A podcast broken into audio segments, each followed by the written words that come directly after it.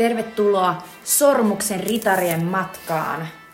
Tulkaa kanssamme viemään se yksi sormus, joka meidät pimeyteen syöksee ja sinne kahlitsee kohti tuomiovuorta. Näytetään Sauronille, että me emme pelkää. Eli tervetuloa Jutan ja Mikon popkemuihin meidän Taru Sormusten herrasta episodiin. Tervetuloa minun puolesta, minä olen Mikko. Minä olen Jutta.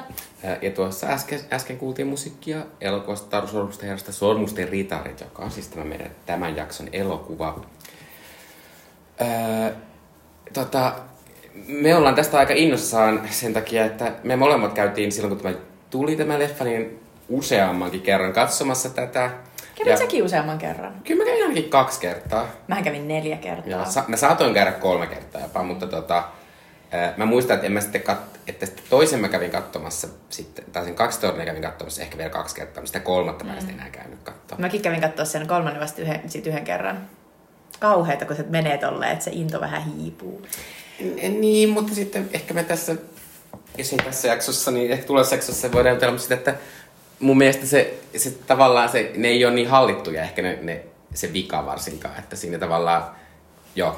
Se on Voi... ihan totta. Se on ihan totta. Se on hyvä pointti. Eli pysykää matkassamme äh, tässä jaksossa Jumikemuista, joka on siis Jutan ja Mikon populaarikulttuuriaiheinen podcast. Me puhumme Taru Sormusten herrasta Sormuksen ritarit elokuvasta, joka julkaisi, julkaistiin vuonna 2001. Ja seuraavina jaksoina puhumme sitten niistä kakkos- ja kolmoselokuvista, eli kaksi tornia ja kuninkaan paluu. Äh, mutta tänään puhutaan Peter Jacksonin upean trilogian ensimmäisestä osasta. Mutta ennen sitä vielä meidän podcastissa on totutusti kolme osaa. Ensin on ajankohtainen kysymys, joka koskee tällä kertaa vuoden 2023 parhaita kulttuuriasioita. Jutta ja Mikko kertovat omat suosikkinsa. Sen jälkeen puhutaan itse elokuvasta, joka on siis tällä kertaa Lotr 1. Ja sen jälkeen vielä annetaan meidän kulttuurisuositukset teille, eli Sweet Chili Divid. Kyllä, mutta tota, siirrytään tästä kysymykseen. Äh, eli koska vuosi lähentelee loppuaan, äh, niin totutusti me kerrotaan teille meidän lempiasioita tältä menneeltä kulttuurivuodelta. Äh, me ollaan valittu viisi asiaa, jotka me nyt tässä kerrotaan vuorotellen. Nämä ei ole missään järjestyksessä, vaan nämä on vain tällaisia, mitkä on tehnyt meihin äh, ison vaikutuksen.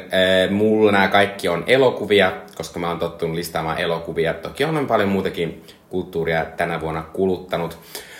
Mutta mä voin aloittaa. Mun ensimmäinen nosto on Laura Potrasin non-golding dokumentti the Beauty and the Bloodshed. Non-golding on tämmöinen erittäin vaikutusvaltainen ja, ja juhlittu amerikkalainen valokuvaaja, joka sitten vanhemmalla iällään on alkanut tota, aktivismia harrastamaan. Hän siis vastustaa tämmöistä Amerikan Sackler Family. Sackler, Sackler, Sackler-perhe on siis äh, tämmöisen lääkeyrityksen omistaja, joka on käytännössä aloittanut tämmöisen suuren opioidikriisin, joka on varsinkin Yhdysvalloissa ihan suunnaton ongelma tällä hetkellä, mutta sitten tämä Sackler-perhe yrittää, yrittää pestä vähän niin kuin omaa mainettaan sillä, että, että he ovat lahjoittanut ihan hirvittävästi rahaa esim. maailman isoimmille, isoimmille museoille, niin kuin ihan Momalle ja, ja, ja Tate Modernille ja kaikkea. Ja sitten Nan Golding nyt ajaa sitä, että, että e, taidemaailman pitää luopua siitä, että ei saa ottaa tätä Sacklerin rahaa. Verirahaa. Verirahaa. Ja, tota, e, ja hän on siinä ihan onnistunutkin. Mutta sen lisäksi, että tämä dokumentti kertoo tästä aktivismista, niin tämä myös kertoo tästä Nan Goldingin elämästä. Nan Golding on siis, siis hän on, hänellä on ehkä vähän niin kuin karu tausta ja hän on niin kuin elämänsä aikana pyörinyt monenlaisissa eri piireissä ja e, varsinkin New Yorkissa hänellä oli ihan semmoinen oma pieni, pieni kulttuuriperhe siellä ja siinä kuvataan paljon sitä hänen, hänen niin kuin elämäänsä niiden, nimenomaan niiden hänen megaupeiden niin kuin, ö, valokuvien kautta.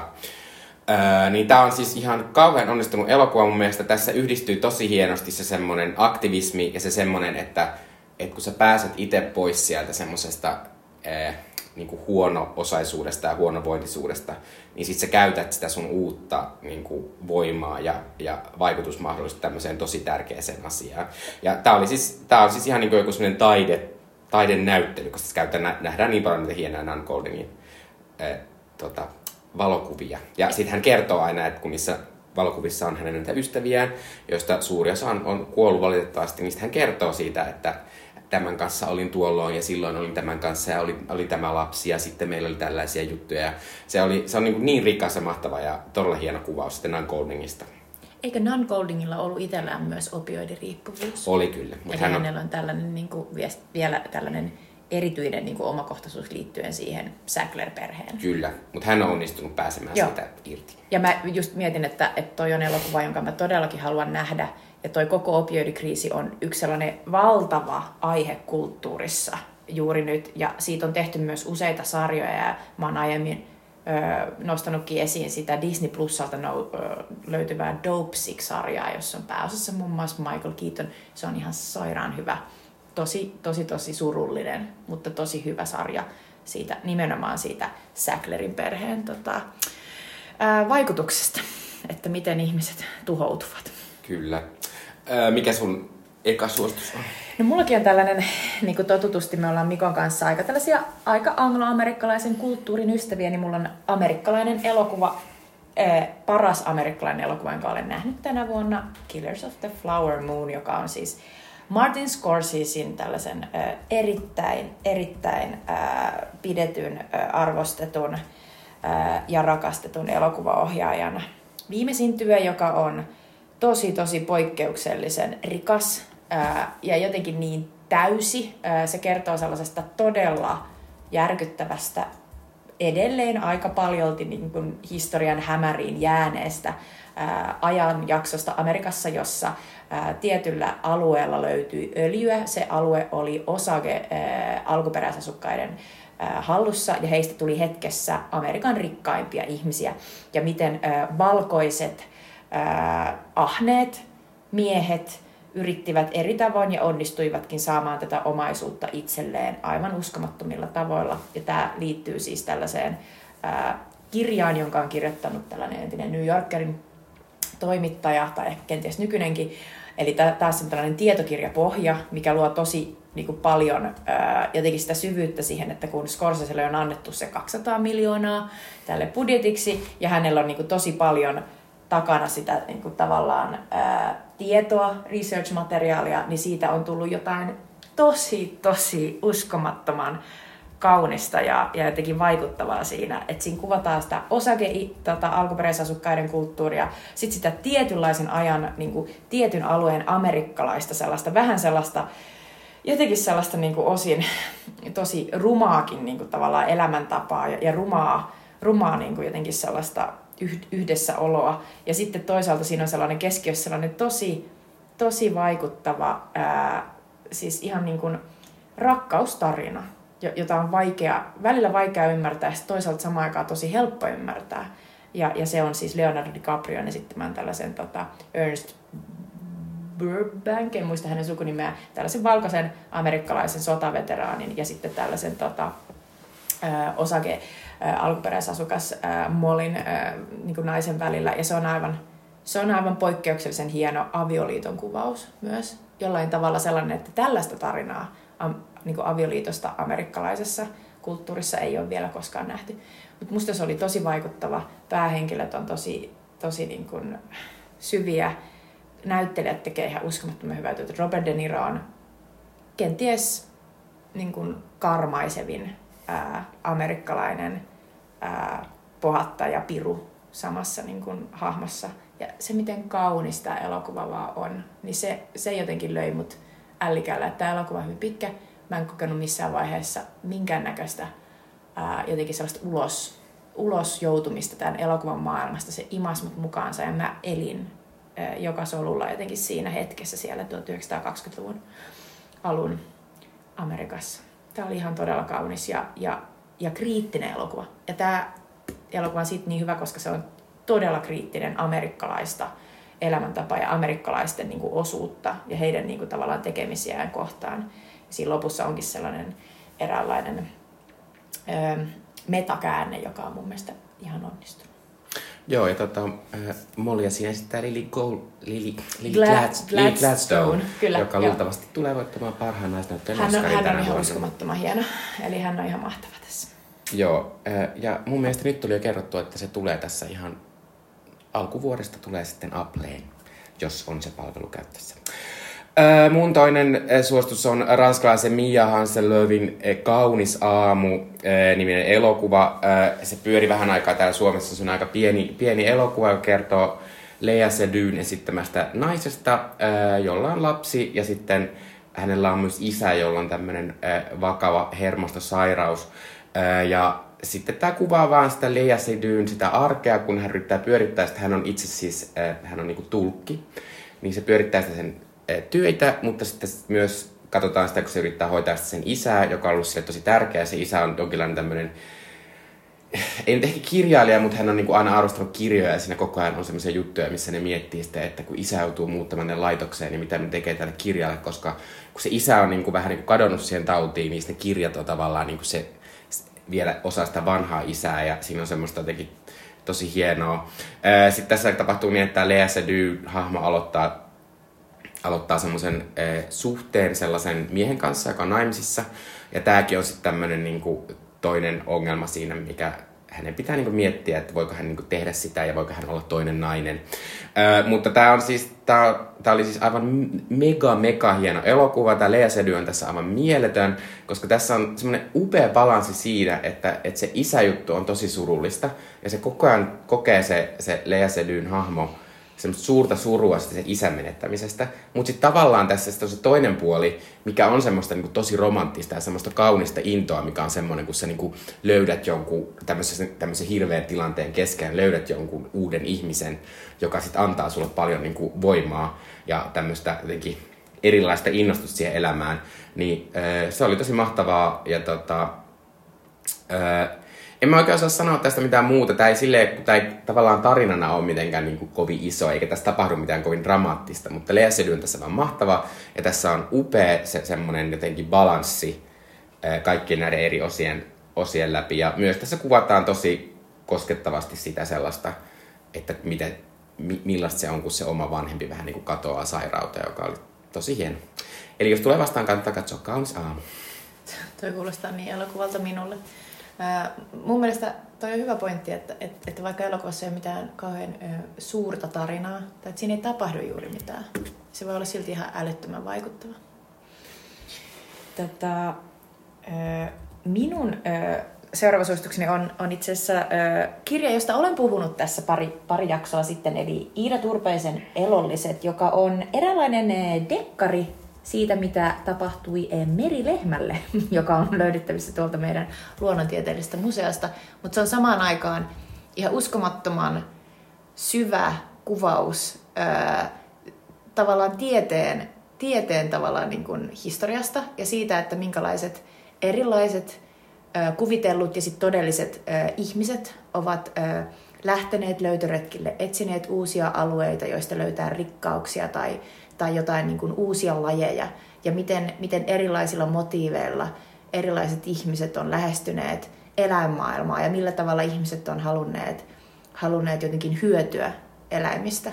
Ja tämä on niin kuin vaan sellainen ylätaso. Sitten siinä on monia sellaisia yksittäisiä niin kuin tarinoita, joissa ää, ollaan vaikka tuolla niin kuin Venäjän Alaskan ää, saarella ja, ja siellä yritetään pykätä sellaista niin kuin omaa, omaa sellaista siirtokuntaa, vaikka luonto on kauhean julma ja ei oikein, ei oikein saada sinne niin kuin sellaista omaa, omaa sitä ulkoa jostain Euroopasta tuotua kulttuuria pykättyä, mutta sitten samaan aikaan siellä kohdataan jotenkin sellaisia uusia lajeja ja, ja siellä voi esimerkiksi joku ää, nainen, joka, joka muuten ää, sen ajan kulttuurissa Euroopassa tai, tai vaikka Venäjälläkin olisi, olisi täysin niin kuin suljettu ulos ää, minkään piiristä, että hänellä ei olisi mitään mahdollisuutta tehdä yhtään mitään, niin siellä hän, hän voikin saada sellaisen uskomattoman tehtävän käydä läpi kaikki ää, täytetyt eläimet jossain uskomattomassa kirjastossa ja jotenkin niin kuin sitä kautta tulla jonkin eläin, eläinkunnan asioiden asiantuntijaksi. Ja siinä on sellaisia niin kuin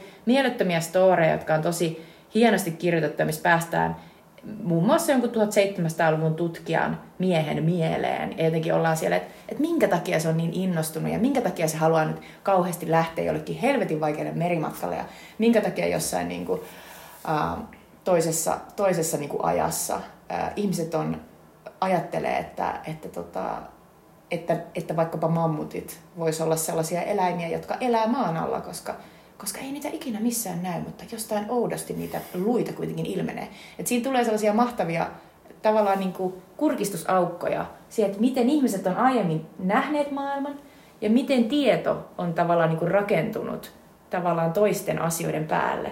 Ja miten niin kuin kaikki, mitä me tiedetään tavallaan, on niin kuin joidenkin eri ihmisten keräämää ja jotenkin niin kuin tieteen tavallaan löytöretkien ja sitten niin kuin väärien olettamuksien niin kuin jotenkin kumoamista ja sitä kautta, että löydetään niin kuin se, että, että mistä tässä kaikessa on kyse. Ja miten paljon kaikki on meidän omaa tavallaan tulkintaa siitä, että mikä, mikä asia jossain on tärkeää. Ja, ja sitten ylipäänsä ne eläimet, miten siinä kuvataan niin kuin juurikin muutamia lajeja, niin kuin tätä ää, merilehmää, joka on päähenkilö periaatteessa koko tämän kirjan läpi, niin se on jotenkin tosi rikasta ja, ja jotenkin yksityiskohtaista ja, ja yksityiskohtaista olematta uuvuttavaa, eli tosi sellaista mukaansa tempaavaa, hauskaa, jotenkin hiirteisistä. Jotenkin tämä kirja oli ihan mahtava kokemus. Joo, mäkin on nyt ihan siis viime viikolla aloitin lukemaan sitä, en ole vielä ihan hirveän pitkällä, mutta oikein toimivaa. Ja se, siinä on mahtavaa myös se semmoinen, mitä niinku ei tule aatelleeksi, mutta miten niinku kummallista toi tommonen niinku matkailu. Että se on se, että sä lähdet niinku vaan neljäksi vuodeksi jonnekin pois. Sä saatat voida lähettää jossain jotain kirjeitä, mutta välttämättä het, että sä vaan hylkäät kaiken, mitä, sä, mitä sun elämään kuuluu. Ja lähdet vuosikausiksi jotenkin ihmisten kanssa jonnekin random laivalle. Ja sitten vaan oot siellä. Ja sitten se on kaikki tosi kummallista. On todella outoa. Et se on tosi mahtavaa. Öö, mun kolmas suositus on japanilaisen Hirokazu Koreedan äh, Monster-elokuva. Mua vähän ärsyttää suositella tämä, koska tämä tulee Suomessa ensi vasta helmikuussa, mutta minä olen nähnyt tämän Rakkautta anarkiassa syyskuussa. Öö, ja Hirokazu Koreeda tuli varsinkin suomalaisille kai tunnetuksi Shoplifters-elokuvalla, jolla hän voitti myös musta Kannesin pääpalkinnon tuossa viitisen vuotta sitten ehkä. Ää, mutta se on semmoinen, se on semmoinen niinku, tämäkin on tämmöinen elokuva vähän vaikea kuvaa. Tässä kertoo periaatteessa kahdesta pojasta, joilla on vähän semmoista niinku hankaluutta, niinku, että yhteiskunta ja koulu ja kaikki asot, yrittää tunkea niitä tiettyyn muottiin ja sitten nämä kaksi poikaa yrittää vähän niinku, kip, yrittää niinku vähän päästä eroon siitä, mutta sitten Tavallaan tässä kuvataan semmoista niin kuin outoa lapsi-teini-arkea siellä japanlaisessa systeemissä ja siellä koulussa silleen niin kuin eri näkökulmista. Että välillä kerrotaan kyllä niistä pojista ja niiden näkökulmaa, mutta siinä on myös opettajan näkökulma ja sitten kuvataan sen toisen pojan äitiä ja niillä on semmoisia outoja kanssakäymisiä nyt sille, varsinkin sen koululaitoksen kanssa. Ja sitten tässä on semmoinen outo juoni, missä, se, missä yhdessä vaiheessa on semmoinen olo, että että tämä opettaja on jotenkin ihan seonnut ja hän niin kuin, vähän niin kuin stalkkaa tätä toista lasta. Ja sitten siellä tavallaan selviää, että ei ole mitään tällaista tapahtunut, että sekin on vaan sellainen näkökulmajuttu. Ja, mutta tämä on siis tosi outo ja semmoinen vähän niin kuin maaginen tarina, vaikka tämä on niin aika arkinen, mutta niin kuin, äh, tämä on tosi omalaatuinen, tosi outo ja suosittelen, että kannattaa mennä katsoa. Tämä oli ihan ihan mahtava. Ja paras elokuva, jonka näin R-taassa tänä vuonna. Kuulostaa aivan mahtavalta. Äh, mun äh, kolmas suositus on The Bear-sarjan, joka sijoittuu siis ravintolamaailmaan, niin sen toinen kausi, mutta jos ette ole katsoneet ollenkaan The Bearia, niin suosittelen koko sarjaa. Se löytyy Disney Plusasta. Se kertoo sellaisesta Michelin tähtikokista, joka menee töihin kuolleen veljensä pitämään sandwich-ravintolaan ja yrittää saada sen kukoistamaan. Alussa on tosi hankalaa, siellä on muutamia tosi, tosi kunnianhimoisia hahmoja, mutta sitten siellä on myös kaikki ihan todella sekasin. Ja, ja ylipäänsä tällä päähenkilöllä, jota näyttelee Jeremy Allen White, on myös jotenkin sekasin se, että, että mitä, mitä, hänen, mitä hänen kuuluisi tehdä, koska hän on aivan täysi työnarkomaani, eikä hänellä oikein ole mitään muuta elämää. Ja tässä toisella kaudella mun mielestä nyt on ollut siis ylipäänsä viimeisen, niin kuin, no sanotaan viimeisen 15 vuoden aikana, kun on itse ollut jotenkin työelämässä niin kuin osan, osan aikaa ainakin, niin on ollut muutamia sellaisia tosi tärkeitä jotenkin työelämästä kertovia sarjoja. Yksi tärkeimmistä on mun mielestä Mad Men, mutta sitten mun mielestä tämä The Bear jotenkin tulee nyt niin kuin siihen tosi kovaksi kakkoseksi. Tässä kuvataan sellaista, että minkälaista se elämä on, kun sulla on sellainen niin kuin työ, joka on samaan aikaan intohimo, ja sitten samaan aikaan sun pitäisi jotenkin niin kuin, tasapainotella sen kanssa, että miten, sä, miten sun oma jaksaminen, miten paljon sä voit antaa siihen ja miten paljon ö, se työ sitten voi antaa sulle niin kuin joskus tulevaisuudessa, kunhan sä nyt, nyt ensin annat sille tosi tosi paljon. Ja minkälaisia ö, dynamiikkoja ja persona, persona niin kuin tavallaan komboja työpaikalla ilmenee ja miten, miten sä voit itsestäsi löytää niin kuin tavallaan jonkun sellaisen ihan uuden moodin, jota sä et ole tullut ajatelleeksi koskaan ennen. Vähän niin kuin vaihtamalla vaan pikkasen niin kuin vaikka työpaikkaa ja näkemällä jotain muuta. Ja mun mielestä tässä on yksi ihan aivan niin kuin mun mielestä koko vuoden parhaita niin kuin tällaisia TV-sarjan jaksoja. Sellainen tota, episodi, jossa Ebo Mos Bagragin näyttelemä tota, Richie menee, tota, hän on sellainen ihan täys, täys vähän sellainen niin kuin ongelmatapaus täällä sandwich-ravintolassa, mutta hänet lähetetään niin kuin, tavallaan lyhyelle työpätkälle toiseen ravintolaan. Ja sitten siellä hän yhtäkkiä niin kuin löytääkin sellaisen, että mikä, missä hän on tosi hyvä. Ja hän on tosi hyvä ää, asiassa, jota hän ei tullut ajatelleeksi, että hän ei niin kuin nähnyt jotenkin sitä omaa, omaa rooliaan ää, selkeästi. Ja sitten sitä kautta hänestä tuleekin yhtäkkiä ihan älyttömän loistava siinä alkuperäisessä duunissaan. Ja myös niin kuin ylipäänsä hän löytää sellaisen tasapainon omassa elämässään. Ja mä ajattelen, että tänä aikana tehdään paljon töitä ja ajatellaan, että meidän elämä on kuitenkin monella tavalla tosi paljon riippuvainen siitä, miten hyvin me viihdytään töissä ja miten hyvin me pärjätään siellä. Niin tämä, sarja jotenkin kuvaa hyvin niitä erilaisia kamppailuja ja tunteita, mitä, mitä ihmiset joutuu käymään läpi. Ja se on musta tosi hienoa. Suosittelen tätä sarjaa. Joo, mä myös ja erityisesti kakkoskautta. Musta se meni ykköskauden lopussa niin kuin aika synkäksi, kun siinä oli koko ajan sen kuolleen veljen varjo vähän. Ja sitten tässä ihan tämän tokan kauden alussa tässä on semmoinen niin kuin, vähän niin kuin uusi alku, joka tuo tähän semmoista keveyttä, mitä tämä mun mm. mielestä kaipasi. Että Kansi katsoa. Öö, mun neljäs suositus on animaatio Spider-Man-elokuva Across the Spider-Verse. Öö, tämä on siis toinen, toinen osa tässä Spider-Man-sarjassa, joka on animoitu ja jossa Spider-Man on Miles Morales. Öö, mutta tota, Tämä on siis tämmöinen multiversum-asia, joka on siis ihan älyttömällä tasolla tässä elokuvassa. Tämä on siis semmoinen, missä, missä on silleen niin kuin varmaan satoja eri Spider-Maneja, koska tämä menee semmoiseen outoon ulttu, todellisuuteen, jossa on vaan hirveästi Spider-Maneja. Ja sitten tota, ja sit siellä on erilaisia ongelmia. Mutta tämä on siis si, silleen, tämä oli siis ihan mielettömän hieno kokemus leffateatterissa. Tämä on siis aivan suunnattoman hienon näköinen. Ja tässä on niin hienoja visuaalisesti upeita ja semmoisia niin täysin omalaatuisia action-kohtauksia, mitkä johtuu vaan siitä, että tehdään animaatiolla. Ja sitten tulee semmoinen olo, että minkä ihmeen takia meidän kaikkien action-elokuvien pitää olla mm, tota, live action näyttelijä, koska animaatiolla voi tehdä vaikka mitä. Tässä se on jotenkin silleen, että, että se on se on, sitä on tosi taas vaikea kuvata, mutta kun sitä, se on siis semmoinen hullu vyöry, joka tulee vaan semmoinen niin kuin, niin kuin animaatiovyöry, jossa niin kuin kaikkea, koska tämä perustuu siihen, että, että kun näitä Spider-Maneja tulee eri todellisuuksista, niin sitten ne voi olla eri tavalla piirrettyä. Että samassa kohtauksessa voi periaatteessa olla monta aivan erilaisella tavalla piirrettyä hahmoa. Ää, ja, tota, ää, ja se on vaan niin jännittävää, sitä vaan katsoo suu auki on silleen, että tämä on niin kekseleistä, hienoa ja hauskaa ja nopeeta ja, ja kaikki nämä action-kohtaukset on sellaisia, mitä ei mitenkään voisi järkevästi tehdä niin kuin, niin kuin mitenkään muuten kuin animaatiolla. Ja musta tuntuu, että tämä on myös semmoinen, että, että tässä jotenkin viedään animaatiota silleen niin kuin eteenpäin. Että tässä tuli vähän sellainen olo, että, että nyt on jossain joku niin kuin tulevan äärellä. Että me ollaan nähty sitä semmoista Pixar-pallopää-animaatiota niin kauan jo, että se alkaa niin kuin vähän puuduttaa. Mutta tässä oli semmoinen, niin kuin, että, että miksi ei ole enemmän tää tällaista, kun selvästi se on mahdollista. Että tota, kannattaa katsoa. Ehkä tämä on musta nykyisin jossain palvelussakin, olisiko jopa Netflixissä. Ja kannattaa katsoa, vaikka se tietysti olisi, on kaikista hienoa sille isolla ruudulla, niin ehkä se toimii jollain kunnon telkkaristakin. Toi, mä, oon, mä oon nähnyt tämän ja se oli kyllä juuri niin kuin Mikko, Mikko kuvaa, sellainen hyökyaalto, mutta ihana. Uh, mun uh, neljäs suositus on Annie Ernaun uh, kirja Vuodet, joka voitti siis uh, vuonna 2022 Nobelin uh, tota, kirjallisuuspalkinnon. Ja Annie Erna on kirjoittanut sen vuonna 2008, mutta se on siis se on oikeastaan kuvaus koko sodan jälkeisestä ää, Ranskasta ja tavallaan myös Euroopasta ja siitä luokkanoususta, jonka tämä Annie Ernau, kirjailija, joka alun perin siis on sellaisesta työväenluokkaisesta perheestä, jonka, jonka vanhemmat on, on ollut, äiti oli muistaakseni kaupanpitäjä ja isä oli töissä tyyli tehtaalla, niin miten, millaisen niin kuin uskomattoman matkan henkisesti eh, ja myös materiaalisesti se on joutunut tekemään.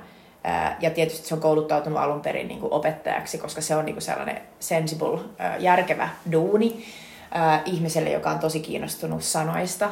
Ja sit siinä, mutta sitten kuitenkin siinä kuvataan samaan aikaan sellaisia ihan älyttömän hienoja kohtauksia, jossa on niinku sellainen super, äh, super niin kuin jotenkin syvä äh, kuvaus siitä hetkestä, että jokaisessa niin kuin tavallaan kohtauksessa, joita hän muistelee, ja ne on sellaisia tosi muistikuvamaisia, niin niissä on aina mukana se, että miltä siellä tuoksu, mitä puhelin soi niin kuin jollain hetkellä ja joku outo ääni kuuluu jostain. Ja sitten se tavallaan niin kuin se rakentaa sellaisen fiiliksen, että et, et, et se on fragmentaarista, se on varmaan hänen muistiaan, hänen äitinsä muistaa tilanteen eri tavalla, hänen isänsä eri tavalla, ja hän onkin kirjoittanut myös kirjat hänen äitistään ja isästään, että millä tavalla he eli elämäänsä ja millä tavalla he koki asioita ja millä tavalla hän itse näki heidät.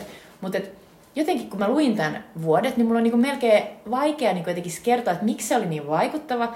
Ehkä sen takia, että se, sai, se aiheutti musta sellaisen, että mä ajattelin, että – mun pitäisi kirjoittaa jotain niin kuin siitä, että millaista oli kasvaa ja olla lapsi ja tulla niin kuin jotenkin teini-ikäiseksi silloin niin kuin 90-luvulla, minkälaisia asioita silloin oli, mitkä oli tärkeitä, mikä oli niin kuin jokapäiväisessä asiassa, oli niin kuin joku outo lankapuhelin, jota, jolla soitettiin. Ja mun tuli sellainen olo, että mun on pakko kirjoittaa tämä ylös, koska jos tämä kaikki katoaa, niin, niin, niin, niin sitten se on jotenkin niin kuin, sit se munkin todellisuus, joka on joskus ollut, niin se katoaa. Että tästä tulee sellainen olo, että ne kaikki pienet asiat, jotka on siinä arjessa, on ihan sairaan tärkeitä. Ja jos joku vielä joskus niin kuin, haluaa niin kuin, päästä niin kuin, käsiksi siihen, että millaista oli olla 12-vuotias Lappeenrannassa jossain helvetin kotipellon kadulla, niin sitten sen pitäisi vaan niin saada käsiinsä ne kaikki yksityiskohdat, jotka niin on mun muistissa vielä jotenkin oudosti läsnä, vaikka nekin on jo jotenkin ehkä muuttanut muotoaan. Mm.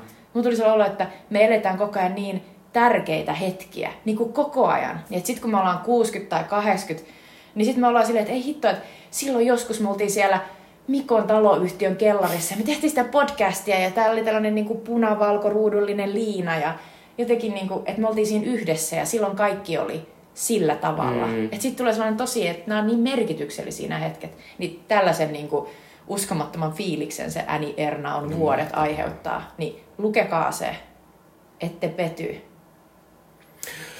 Minun viimeinen suositukseni on Aki Kaurismäen elokuva Kuolleet lehdet, jonka päässä Alma Pöysti ja Jussi Vatanen. Ja tämä kertoo näiden Alma Pöystin ja Jussi Vatasen hahmon tämmöisestä söpöstä pikkusesta rakkaudesta, jota vähän rajoittaa Jussi Vatasen alkoholismia ja se pilaa hänen koko elämänsä. Mutta tämä on niinku Tämä on jotenkin tosi, tosi ihana elokuva. Tämä on niinku tosi pieni, mutta tämä on koko ajan täynnä tunnelmaa. Aki Kaurismäki on taas onnistunut löytämään täältä Helsingistä jotain paikkoja, jotka näyttää kivalta ja vähän uudelta, mutta silti niinku niin Aki Kaurismäkeläiseltä. Ja tässä on tota, tässä on niin söpöä pientä semmoista karismaa näyttelijöillä ja sitten semmoista niinku, semmoista ihan vaan hauskaa semmoista juttua, millaista niinku, millainen tämä Aki Kaurismäen Suomi on. Siinä on semmoisia mahtavia kohtauksia, missä tämä Jussi, Jussi se hahmo ja sitten hänen ystävänsä menee baariin ja sitten ne yrittää siellä, se, varsinkin se ystävä yrittää hirveästi olla se, nyt minä isken naisen ja sitten sit se menee laulamaan jonnekin ja sitten kun kukaan ei kuuntele sitä, mitä kysellä kaikilta, että etkö sä kuulu, miten hienosti minä lauloin. Ja tota, Mutta sitten tässä kuitenkin on se puoli, että vaikka tämä on niinku, jotenkin musta aika söpöä herttasta, toki, toki on vähän karuakin se, että tämä Jussi sen nimenomaan tämä elämä menee päin perstä, koska se on niin pahasti alkisoitunut, niin sitten tässä koko ajan on tämmöisiä kohtauksia, missä nämä äh, ihmiset niin kuin hengailee jossain tilassa ja yhtäkkiä radio on päällä ja sieltä yhtäkkiä tulee uutisia, niin kuin semmoisia kauheita sota-uutisia Ukrainasta. Ja se tavallaan niin kuin tuo tähän semmoisen toisen puolen, mikä on semmoinen, että, niin että koko ajan täällä meidän kaikkien arjessa koko ajan tuolla taustalla tapahtuu jotain tämmöisiä hirveitä asioita, mutta emme pystytä niitä silleen niin kuin, ei, ei yksi ihminen pysty niihin, niihin vaikuttamaan, mutta niistä on niin kuin hyvä olla tietoinen. Öö, ja tota, et, et, tämä on myös ihanaa, että tämä on niin hyvä elokuva sen takia, että minä toivon hirveästi, että jospa vaikka tämä saisi Oscar-ehdokkuuden, koska Golden Globessa nämä sai kaksi ehdokkuutta, eli paras ei-englanninkielinen elokuva ja Alma Pöysti sai myös parhaan komedianaisnäyttelijän ehdokkuuden, mikä oli hienoa. Se on ihan mieletöntä. Ja siis... Vaikka pitää nyt sanoa silleen koulun lol, mutta kyllä se saa ainakin näkyvyyttä. Niin, ja ei suomalaista ole hirveästi mitään näyttelijäehdokkuuksia saanut. Ei. Ja suomalainen on voittanut kaksikin kertaa Golden Globin näyttelemisestä, ja se, e, ne ovat molemmat Taina Elgin, ja Taina Elk on vielä elossa. Tainalle terkut. Kyllä. No mikä sun viimeinen suositus? No mun viimeinen, mä olin vähän silleen, että tämä vuosi, mun on pakko, mä nimittäin näin tietysti Mikon listan, kun mä laitoin tämän oman tänne, niin mä olisin, että mun on pakko ottaa nyt tämän vuoden sellainen iso asia, johon liittyy toisaalta taiteellinen motivaatio ja toisaalta ihan uskomaton äh, hype ja niinku se onnistuminen niinku jotenkin siinä, että, että kaikki halusi olla osa tätä ilmiötä, eli Barbenheimer. Ja okei, okay, mä oon samaa mieltä kuin Mikkokin, että, että se Barbie oli äh, tavallaan feminismin tasoltaan sellaista aloittelevat ja 90-luvulla eka kertaa asiasta kuulleet. Ja moni asia siinä elokuvassa on sellainen, että tämä olisi voitu tehdä niin paljon paremmin. Se elokuva pitäisi olla paljon lyhyempi. Se on, se on edelleen, se on oikeasti, se on elokuva nukesta, jolla yritetään myydä tosi paljon asioita. Että se on niin kuin läpeensä kaupallinen ja näin poispäin. Toisaalta siinä on sellainen käsittämätön kokonais, tavallaan sellainen pinkki niin kuin, ö, visuaalinen maailma, joka on luotu ja se on aika makea. Ja mä en voi olla niin kuin, ö, arvostamatta jotenkin niitä pää, päänäyttelijöiden niin kuin, tavallaan roolisuorituksia, että ne tekee hienoja, hienoja nukkeja niin kuin siinä. Ja sitten toisaalta meillä on Oppenheimer, joka Mulla on edelleen se, että mä en ole nähnyt sitä toista kertaa. Mä luulen, että se olisi varmaan ihan hyvä asia. Mä, eka kerran kun mä näin sen, niin mä istuin aivan uskomattoman paskalla paikalla. Itiksen IMAXissa, jossa niin mun piti koko ajan katsoa silleen hyvin, hyvin niin kuin sekavasti, vähän niin kuin taaksepäin ja ylöspäin, että mä näin sen elokuvan. Mutta mä kuitenkin olin aika vaikuttunut siitä. Mä ajattelin, että siinä on asioita, jotka on tosi hienoja se on ollut Nolanille sellainen intohimo-projekti, koko se Oppenheimerin niin kuin se ikään kuin se eettinen, moraalinen pohdinta siitä, että miten tämä homma nyt oikeasti menikään. Ei helvetti, loinko mä tällaisen massamurha-aseen. Se on tosi tärkeää, se on olennaista niin kuin tavallaan käydä meidän kaikkien läpi. Toisaalta se on tosi sellainen pelkkiä äijiä melkeinpä kokonaan. Sitten siinä on sellainen tota, vähän sellainen kummallinen että et katsotaan tiettyä osaa sodasta ja ollaan ihan kauhuissaan, mutta sitten kaikki muu vähän unohtuu. Ja tavallaan, ja sitten puhumattakaan siitä, että siitä elokuvasta aika iso osa on sellaista oikeudenkäyntiä, joka liittyy sellaiseen niin kuin, vähän niin kuin a, enemmän amerikkalaisia ehkä kiinnostavaan osuuteen siitä Oppenheimerin perinnöstä. Ja sitten siinä Robert Downey Jr. on, vaikka onkin loistava näyttelijä tässä roolissa, niin hänellä on aika iso rooli sellaisessa niin kuin, tavallaan historian sellaisessa footnote-asiassa, joka saa tosi ison tilan tässä elokuvassa. Ja, ja, ja joten siitä jäi sitten ehkä vähän sellainen, niin kuin, elokuva on tosi hieno, mutta jäi vähän sellainen niin kuin, vähän epävarma olo loppujen lopuksi. Mutta silti mä sanon, että se oli uskomatonta, että niin moni ihminen meni elokuvateatteriin katsomaan näitä kahta elokuvaa. Ja mä pidän niin kuin elokuva kulttuurin jotenkin edistämismielessä tällaista ilmiötä ja onnistumista tosi tärkeänä. Koronan jälkeen tämä oli vaan helvetin tärkeä asia. Joo, mä oon samaa mieltä aika pitkälle noista kaikista, mitä Juttu sanoi, mutta, mutta tämä oli kiva juttu siitä, että kun itse on sellainen ihminen, joka käy paljon elokuvateatterissa katsomassa elokuvia, mutta musta tuntuu, että nykyisin se elokuvakulttuuri, niin, että mä otin täysin yksin siellä, ihan erilleen siitä, niin oli mahtavaa, että oli tommonen asia, minkä niin kuin suurin osa ihmistä meni katsomaan, suurin osa halusi keskustella no nimenomaan Barbista, mutta toki myös Oppenheimerista, niin tavallaan siinä oli semmoista ihan sellaista, että, niin että tavallaan parhaillaan että tätä tämä voisi olla. Just näin. Joo. Siinä meidän lempparijutut tältä vuodelta ja seuraavaksi jutellaan ehkä meidän lempparijutusta vuodelta 2001, eli Taru Sormusten elokuvasta Sormusten ritarit. Nyt puhumme äh, Jumikemujen päivän elokuvasta, joka on Taru Sormusten herrasta Sormuksen ritarit.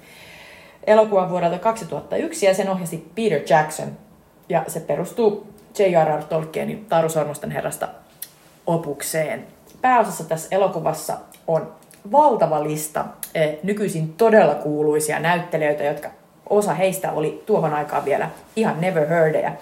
Elijah Wood esittää Frodo Reppulia, Ian McKellen äh, Sir Ian McKellen Gandalfia, Viggo Mortensen Aragorn, Son of Arathornia, Sean Bean on Boromir, Sean Astin on Sam, eli Samwise Gamgee, joka on Frodo Reppulin Aisa-pari.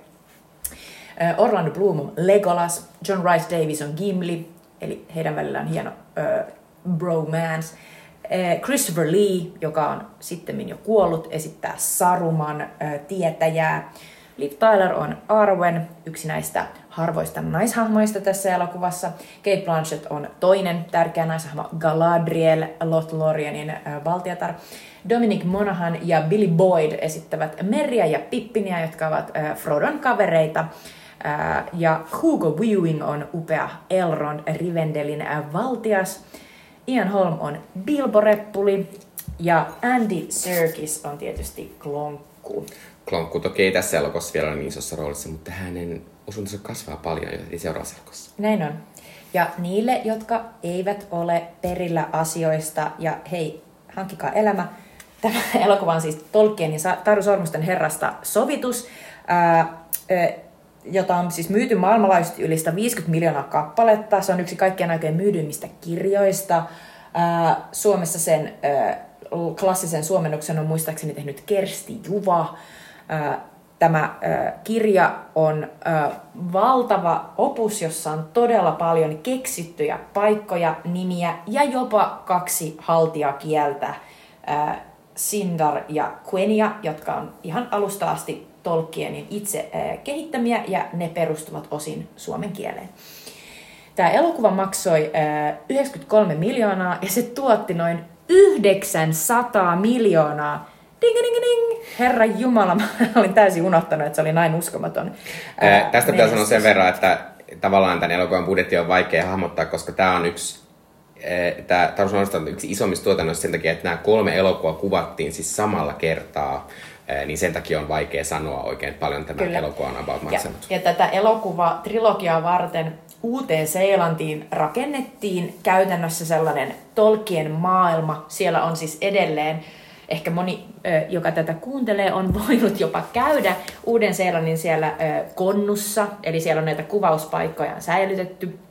Ja, tota, ja siellä myös sellainen uusseelantilainen tehostefirma nimeltä Weta sai ihan uskomattoman ison tilauksen. Heidän piti tuottaa järkyttävät määrät kaikkia erilaisia tässä elokuvassa tarvittavia rekvisiittaa ja maskeerausosia ja niin kuin, haltioiden korvia ja, ja kaikenlaisia ö, panssareita ja, ja, tota, ja myös tehdä upeita ö, tehosteita, jotka sitten palkittiinkin Oscarilla.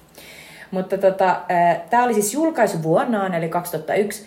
Toiseksi katsotuin elokuva maailmassa katsotuin oli Harry Potter ja Viisasten kivi, eli ensimmäinen Harry Potter-elokuva, joka tuotti noin miljardi dollaria. No, mikä on niin outo asia, että en, en mä muistanut, että nämä samana vuonna mm. julkaistiin nämä molempien Tää... tosi mega franchisein tämmönen eka... eka... Mustakin tää on ihan älytöntä. Ja siis äh, voimme vielä tuossa, kun kohta puhutaan elokuvasti, niin, niin, niin todeta, että kyllä Harry Potter ja J.K. Rowling on todella paljon velkaa Tolkienille, koska tässä on ihan yksittäisiä asioita, jotka ovat suoraan äh, tästä äh, Taru Sormusten herrasta vain pöllitty suoraan Pottereihin.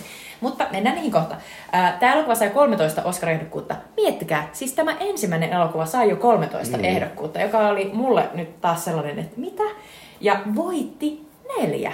Eli kuvaus, meikkaus, musiikki, Howard Shore, kuultiin tuossa alussa hänen, hänen sävellystään, ja sitten erikoisefektit, jotka oli tosiaan täältä Wetan, Wetan tota workshopista. Ja näyttelijöistä Ian McKellen oli ehdolla parhaan miessivuosan ää, ehdokkuudesta ja sanon ihan näin suorilta, että se oli todella ansaittu tässä elokuvassa. Gandalf Harmaa on tärkein mm. hahmo ja hänellä on järkyttävän iso työ kannatella tällaista valtavaa fantasiamaailmaa todella suurelle ihmismäärälle, joka ei ole koskaan lukenut näitä kirjoja tai kuullut mitään tästä tarusta. Ja hän tekee sen mielestäni loistavasti.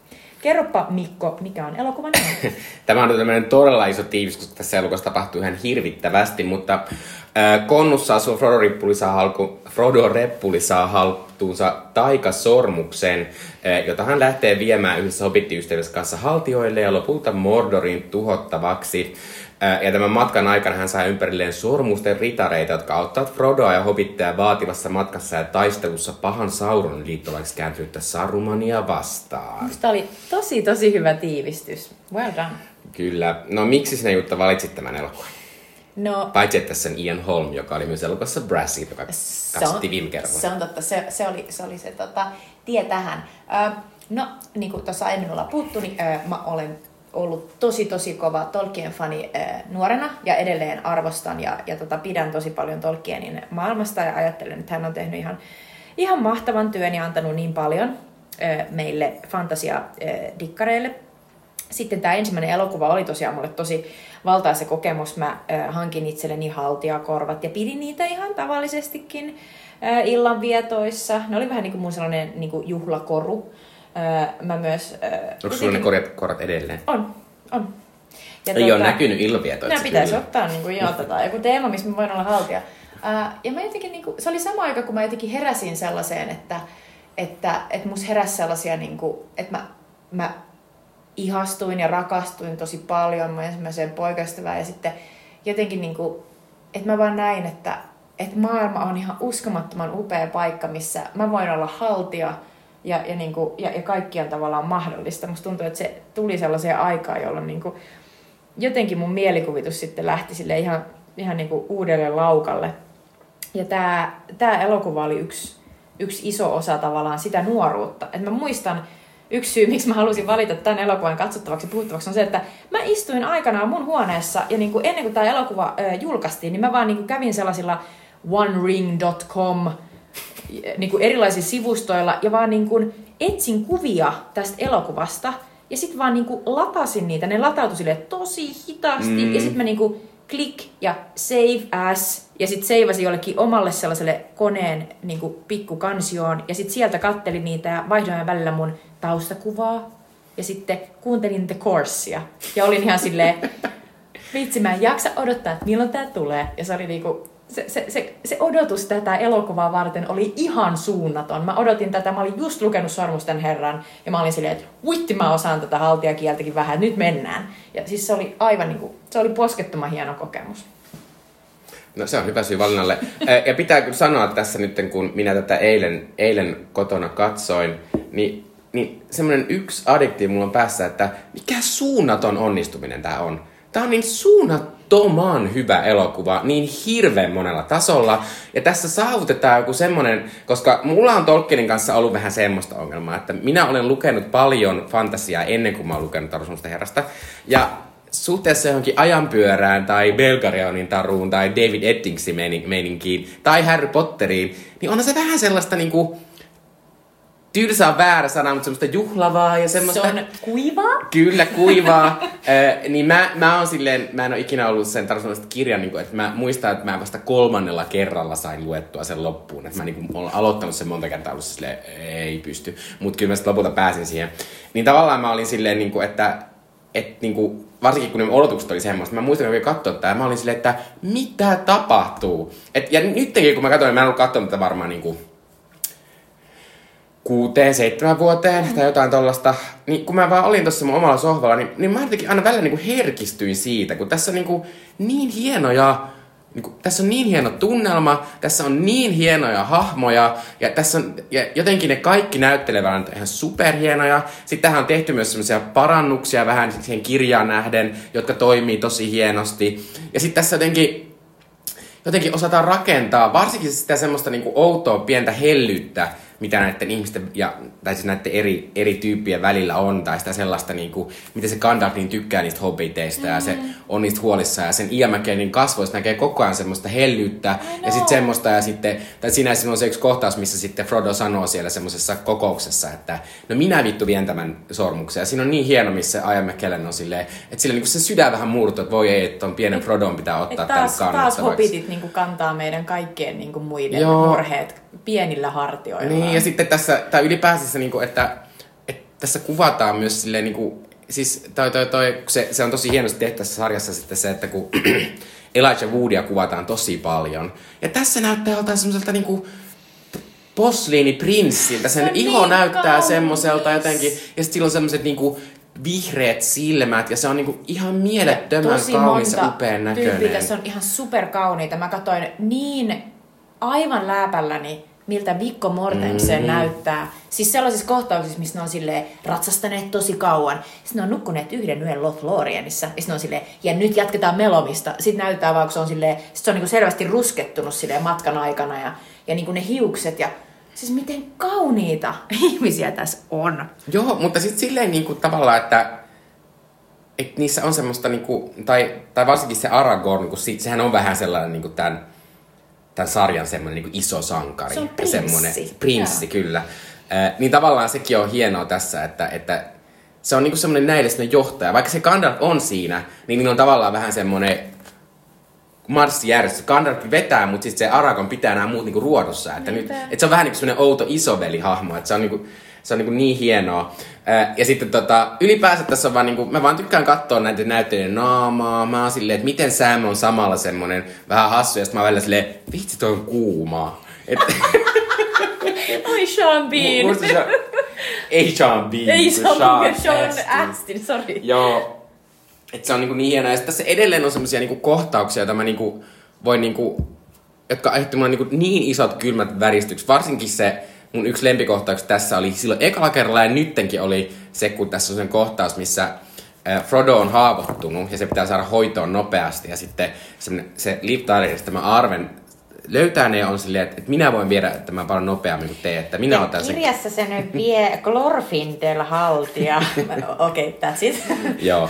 Äh, tästä tietysti on se, hie- hien, se oli yksi semmoinen hieno parannus tässä, että päästiin tästä tämmöistä toisesta, yhdestä random kupesta eroa ja saatiin ehkä vähän jotain, jotain naistyyppiäkin tässä nostus, vaikka vähän se, se, oli se sen huippukohta, mutta siinä on semmoinen upea kohta, missä nämä semmoiset, mä rakastan tätä mustia ratsastajia, ne on aivan mielettömän hienoja. Eli entiset ihmiskuninkaat, jotka on äh, niin kuin ikään kuin joutuneet sen Sauronin vallan alle ja niistä on tullut Nazguleja. Joo, ja niillä on niin hieno se niiden oma tunnari, ja se on niin hieno tunnari, ja niistä kuuluu sitä semmoista outoa niin kuin ininä ääntä, mitä, mikä on niin kuin ihan upeeta. Mutta tässä kohtauksessa sitten, sitten kun se eh, Liv Tyler, tämä Arven viestää, se on kuolemassa se Frodo, ja se pitää, että mun pitää juosta nopeammin. Se sanoo sille hevoselle jotain, ja se hevonen alkaa juosta vaan nopeampaa. Ja, Se sanoo, ja Norolim Asfalot, Norolim. Kyllä, ja sitten ne tulee ne mustaratsastajat siellä ja sitten pääsee semmoiselle jä- järvelle ja sitten nämä jotenkin, tai semmoiselle joelle ja sitten nämä naskulit ei halua mennä sinne veteen, koska ne on tosi pääset vaatteet, niin ne ei halua pilata niitä.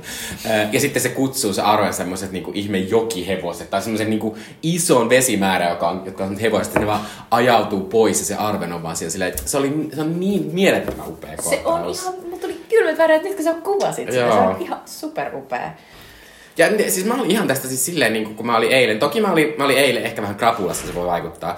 Mä olin niin välillä niin ihan silleen niin herkistynyt siitä, että miten hirveän hieno tää on, miten hienosti tässä on sitä sellaista niin kuin, että kun hahmot näkee toisensa ekan kerran, semmoista niinku, ja sitten kun tää on koko ajan semmonen, tää on sille vähän niinku samalla tavalla jylhä kuin toi kirja. Ja semmonen niinku tavallaan, että kaikki on aika pompöösiä ja sellaista niinku koko ajan soi se todella upea, mutta todella mahtipontinen Howard Shorein niinku musiikki. Ja niinku, ja tää vaan niin hienoa. Ja sitten ylipäätään tässä on niin hienoa, ja tässä myös jotenkin, kun tässä on tietysti ideana se, että se koko ajan käy tämmöistä niin kuin matkaa jonnekin. Mm. Ja siinä kuvataan niitä, mielettömiä uuden seelannin mittasuhteita niin kuin ihan mahtavasti. Tämä on siis uuden seelannin matkailumainos tietysti on niinku ollut tästä edes, että kaikkihan, niinku, jotka sinne hakeutuu, niin ne on yleensä nähneet tämän mm. leffon ja ollut silleen, että mi- minä haluan tuonne, missä on lumihuippuja ja sitten tuo ihana vihreä kontu ja niin tavallaan niinku ihania kaiken maailman niinku vesiä ja se on sellainen niinku paratiisi. Ja sitten jotenkin Mulla tulee sellainen, mä vaan niinku kunnioitan niin paljon nyt, kun mä näin pitkästä aikaa, mäkään en ollut nähnyt tätä varmaan johonkin viiteen vuoteen. Kun mä näin tämän elokuvan, niin mä olin silleen, että jumalauta, ne on nähnyt vaivaa, kun ne on yrittäneet löytää niitä paikkoja. Ja sitten on olleet silleen, että et, et, et tässä ei voi mennä silleen, että me käydään vaan viides paikkaa, vaan me käydään tosi monessa paikkaa. Ja ne on jättäneet tästä pois kokonaisia osia niin kuin tästä ekasta kirjasta, että tässä ei käydä Tom Pompadilin luona, eikä käydä jonkun oudon pajun luona, joka ottaa ne Frodon ja, ja niin kuin muut äh, tota, hobbitit vangikseen. Ja, ja tässä niin kuin, tehän, on ihan selkeästi tehty valintoja, että joitakin asioita ei haluta ottaa tähän mukaan, mutta ne asiat, jotka halutaan, niin ne on tehty tosi makeen näköisesti. Ja mä jotenkin ajattelen, että silloin aikanaan, kun mä tätä odotin tätä leffaa, niin oli tosi paljon sitä puhetta, että missä Tom Pompadil ja minä haluan sitä ja tätä. Ja mä ajattelin, että kyllä niin kuin, eh, Peter Jackson ja sitten nämä tota, Philippa Boyens ja Fran Walsh, nehän niin kuin näyttää tavallaan meille edelleen esimerkkiä siitä, että, että jos haluat oikeasti tehdä niin kuin hienon elokuvan, sun pitää rajata sellaisesta mm. isosta kirjasta jotain pois ja sitten seisoo sen takana ja sanoa, että sori, me ei otettu nyt tätä asiaa, mutta me tehdään nämä muut asiat tosi hienosti. Ja mun mielestä ei, ei kukaan voi niin kuin oikeasti sanoa, että tässä elokuvassa ei oltaisi panostettu kaikkiin paikkoihin, mihin mennään. Musta vaan tuntui silleen, että mä olin jotenkin pitkästä aikaa, kun mä menin tähän maailmaan, mä koin niin kuin Mikkokin, mä koin sellaista herkistymistä ja liikuttumista. Ja mä olin monesti, kun lähettiin jostain, niin mä olin silleen, että joko me nyt lähdetään täältä. Eli mulla tuli tosi sellainen, että miten tämä on tehty näin, että tämähän menee tosi silleen niin kuin, mä niin kuin tänä vuonna, kun oli toi Linnanjuhlien kättely, niin sitten oli sellaista keskustelua vähän ympärinsä, että menipä se nopeasti se kättely. Ja siis aiemmina vuosina on ollut silleen niin kuin kritiikkiä, että onpa tämä hidasta tämä kättely. Niin tavallaan mulla tuli just sellainen samanlainen fiilis, että, että usein jossain elokuvissa on kauhean laahaavaa. Jotenkin sellaista, että voisiko tämä mennä jo. Ja tässä mulla tuli sellainen, että älkää, älkää vielä lähtikö sieltä Rivendellistä. Ja ei, että nyt, nyt, nytkö tämä Morja on jo ohi. Ja mä luulin, että tässä olisi vielä joku asia, mm. että me oltaisiin vielä voitu olla siellä. Ja, ja siltikin, vaikka siinä on sellainen niin kuin, tuntuu, että mennään nopeasti, niin joka paikassa kuitenkin pysähyttiin. Ja siellä Morjassakin mä olin silleen, että se oli niin koskettava se kohta, missä, missä Frodo on silleen, että kumpa mä en olisi ikinä löytänyt tätä sormusta, kumpa se olisi ikinä tullut mun luo. Ja sitten se Gandalf on silleen, että näin ajattelee kaikki, jotka joutuu kantamaan tuollaista vastuuta kuin sinä. Mutta se ei ole heidän päätettävissään. Se on heidän päätettävissään, mitä he tekee sillä ajalla, mikä heillä on. Ja se on niin sellainen, niin kuin, että Herra Jumala toi niin kuin mihin tahansa aikaan, mihin tahansa mm, hetkeen mm. oikea asia. Että sä et voi vaikuttaa kaikkeen, mutta se mihin sä voit vaikuttaa, niin yritä siihen vaikuttaa. Mm. Oh, Gandalfin opit. Joo. Äh, Ajamäkkelön on siis tässä aivan mielettömän mahtava. Äh, se on niin hassu, kun se siinä jotenkin alussa on vähän semmoinen hassu vieras näille hobiteille, joka tulee juhlimaan, äh, kun Frodon siis siis setä vai joku Otto? Mä, mä just mietin, onko tämä niinku Roopesetä ja Aku-ankka tavallaan tyyppinen sellainen hassu, että, että tavallaan on joku verisukulaisuus, mutta vähän epäselvää. No, mä jotenkin muistin, että siinä on jonkinlainen adoptiojuttu, että se on jotenkin, niin kuin, että ne ei tavallaan välttämättä ole sukua, mutta se on jotenkin vaan ottanut niin. se Frodo niin et, Bilbo ja sitten on Frodo. Niin, niin Bilbo täyttää sitä 11 vuotta ja sitten Gandalf, joka hänen ystävänsä, tulee sinne ja sitten hän järjestää siellä semmoiset semmoisia ilotulitteita, jotka on aivan upean näköisiä mm. siinä on niin ihana se tunnelma. Ja eikö tässä tullutkin sellainen olo, nyt kun me ollaan nähty ne epäonnistuneet Hobbit-elokuvat, että tavallaan se, mitä tapahtuu Hobbitissa, on tapahtunut näiden menneisyydessä. Mm. Koska nyt kun se Gandalf tulee, niin sehän on ihan sellainen, että no hei Bilbo, että mitäs, joo ja nämä meidän vanhat no ei nyt puhuta niistä, mutta mm. niin kuin vähän pössytellään tässä ja jotenkin ollaan rennosti ja vähän sellainen olo, että ne on kokeneet kuitenkin jotain. Että siinä tulee jotain, ehkä siinä niin kuin miten hienosti se, nämä kaksi Ian Holm ja Ian McKellen hoitaa mm. sitä jotenkin yhteistyötä. Mutta siinä tulee sellainen olo, että nyt kun me tiedetään, silloin mä en, no mä olin lukenut Hobbitin, mutta mä en ole tietenkään nähnyt näitä elokuvia, jotka tehtiin paljon myöhemmin. Että jotenkin, että siinä on tosi paljon sellaista niin kuin vaaraa ja niin kuin kuolemaa, mitä ne on, on myös no, kohdanneet. Ja se on niin mahtavaa se jotenkin, että tässä jotenkin onnistutaan siirtymään niin kuin aika rajuistakin, että niin kuin jotenkin aika rajuistakin tunnelmista toiseen, että on tämä semmoista outoa juhlajuttua, mutta melkein heti sen jälkeen tulee semmoinen, semmoinen kohtaus, missä se Gandalf vähän niin kuin uhkaa sitä Bilboa, että että onko sulla vielä se sormus ja miksi sä, miksi sä oot käyttänyt sitä. Ja et sä saa käyttää tuommoisia taikasormuksia, että saa käyttää niitä. Ja siinä tulee, ja siinä tulee se kohtaus, missä se Gandalf niin kuin jollain taijalla nostaa itsensä niin kuin vielä isommaksi Niinpä. siellä. Ja se on niin kuin tosi pelottava yhtäkkiä se hahmo, että, että siinä on niin kuin tosi iso. Ja sitten varsinkin kun se Bilbo on niin surullinen hahmo tässä, mm. että kun se on niin siinä. Ja sitten varsinkin siellä, sit kun ne uudestaan tapaa Bilbon, kun Bilbo lähtee semmoiselle matkalle tässä, ja sitten ne tapaa sen semmoisessa tota, haltioiden kaupungissa ja sitten se onkin siellä yhtäkkiä semmoinen ihan vanha ukko. Mm. Ja sitten siinä on se siis superpelottava kohta, se missä, se, missä, se, missä se Bilbo yhtäkkiä niin kuin, vähän niin kuin sekoa ja yrittää niin kuin, tosi silleen väkivaltaisestikin ottaa sen sormuksen mm. siltä, niin kuin, siltä Frodolta. Sehän on, sehän on siis sellainen niin kuin huumeiden käyttäjä, mm. joka on siis, niin kuin, että se on jotenkin niin kuin päässyt se on ollut erossa niin kuin siitä, mitä ikinä se onkaan, joku opioidi tai joku, mutta joka tapauksessa saa sellaisen niin kuin, raivokohtauksen mm. ja yrittää niin kuin, ottaa sen sormuksen. Ja sitten sit, miten se kuvailee itse, että miten se, miten se, ja miten se hypistelee sitä pientä sormusta silloin vielä, kun on konnussa, niin siinä tulee sellainen olo, että, että se on tosi addikti. Että mm, se ei mm, vaan on. voi voi olla ajattelematta mitään muuta kuin sitä sormusta koko ajan. Sitten sormus on epäluonnollisesti niin kuin kuvataan, niin pidentänyt sen elämää, mutta luonut hänelle sen olon, että hän on niin kuin pieni, liian pieni niin kuin voipala liian isolla leivällä. Musta se on hirveän hyvin kuvattu se, että miten sulla on niin kuin sellainen olo, että, että jotenkin sua on venytetty ja vanutettu ja sä et niin kuin oikein pysty olemaan. Mm. Että se on just sellaista niin kuin inhottavaa. Niin mä tykkään ylipäänsä sitä koko sormustematiikasta, kun tää on kuitenkin silleen niin kuin, tavallaan, että tämä on sillä aika mustavalkoista. Että tässä, ei tässä kerrota hirveästi, mitkä on Sauronin motiivit. Sauronin motiivit on, että mä tykkään kuolemasta, mä haluan, kaikki kuolee. Se on tämä motiivi ja se niinku riittää tässä. Ää, ja sitten Saruman haluaa sitä Sauronin valtaa, joka on sitä pahaa valtaa. Ja sitten on silleen, okei, okay, näin.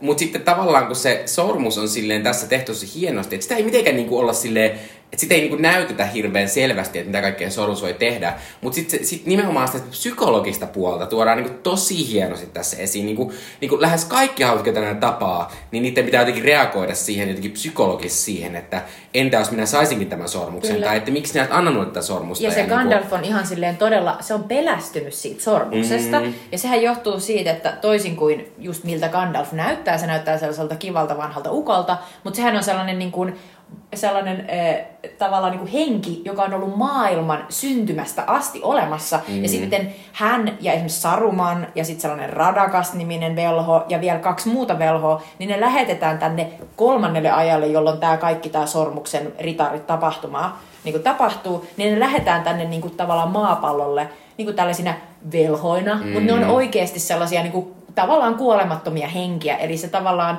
on paljon voimakkaampi kuin vielä antaa ymmärtää. Ja sitten se, että se pelkää niin paljon sitä sormusta, niin se on tosi sellainen niin kuin hämmentävää. Sitten sit tulee olla, että se sormus on todellakin, että se pystyy korruptoimaan kenet mm. tahansa. Ja myös Galadriel, joka me nähdään myöhemmin siellä Lorienissa, joka on mahtava paikka, mistä tulee vaan että miksi me ei olla täällä pidempään, miksi me ollaan enempää Mitä sen, sen ulkona sanoa, että se oli vähän liian sininen mulle, että se oli vähän hassun, että se Kate Blanchett näyttää niinku todella, todella, todella äh, ku, paljon kummitukselta. M- mulla on sellainen fiilis tästä ylipäänsä, että tämän elokuvan niin kun, äh, syntyhetkellä on just tajuttu se sellainen tietynlainen efekti, jolla saadaan sellainen niin kun, tavallaan niin kun, lisättyä sellaista outoa, sellaista niin kuin vaaleeta hohtoa kaikkeen. Ja tässä on sellaisia kohtauksia, missä sitä on ihan liikaa koko ajan. Mm.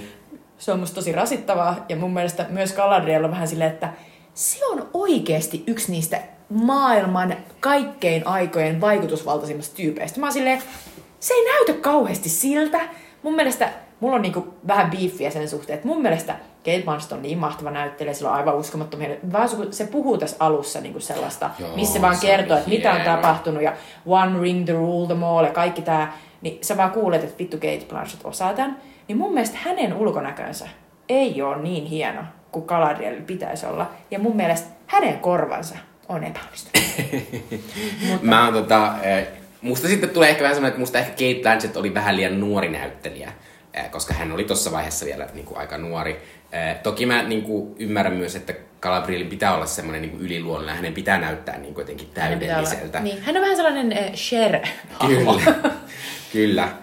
Äh, mutta tota, Tää, tää muutenkin, siis mä tykkään tästä, että tää on myös vähän niin kummallinen elokuva. Tässä, niin kuin, tässä käytetään tosi vähän semmoisia niin outoja kuvakulmia. Esimerkiksi kun mä puhuin sitä, kun sitä Frodoa kuvataan tosi läheltä ja sen, sen Elijah Woodin vähän outoja kasvoja kuvataan tosi läheltä. Sitten tässä on semmoisia outoja pieniä juttuja. Siinä, siinä on semmoinen mahtava kohtaus, missä jo kestää niin kuin ihan kolme sekuntia, mutta semmoinen outo, että kun sitä, sitä Frodoa siellä sitten sen tämän arvenkohtauksen jälkeen parannellaan siellä haltijakaupungissa, niin se on outo, outo semmoinen ihme kuvasommitelma, missä näkyy vähän sitä kattoa ja sitten Elrond, jos ne yhtäkkiä sitä vieressä sanoo jotain. Se on niinku todella kummallinen asia. Tosta... Mutta sitten tulee semmoinen olo, niinku, että koska ennen tätä Peter Jackson teki semmoisia niinku B, B-kauhuleffoja käytännössä. Kyllä, kyllä. Ja tässä on tosi monia asioita, mistä tulee sellainen olo, että Peter Jackson on täällä, koska siis on sellaisia niinku, tavallaan tosi periaatteessa tylsiä kohtauksia, missä Saruman tämä upea velho, joka menee pahan puolelle.